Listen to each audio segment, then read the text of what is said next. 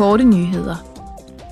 Den aftale, der blev indgået ved COP27 Sharm el-Sheikh, er utilstrækkelig, hvis verden ønsker at opfylde klimamålene. Det erklærer en delegation fra Europaparlamentet, som var i Egypten for at deltage i FN's klimakonference.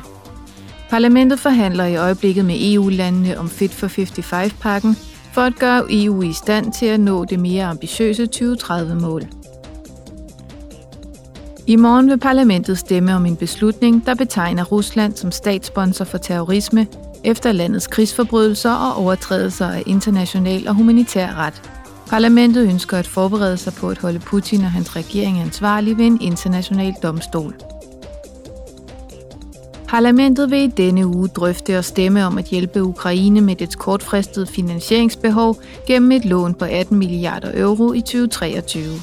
I dag i spørgetiden vil parlamentsmedlemmerne drøfte med EU's udenrigspolitiske chef, Josep Borrell, hvordan man sikrer, at korn og gødning fortsat kan eksporteres via Sortehavet.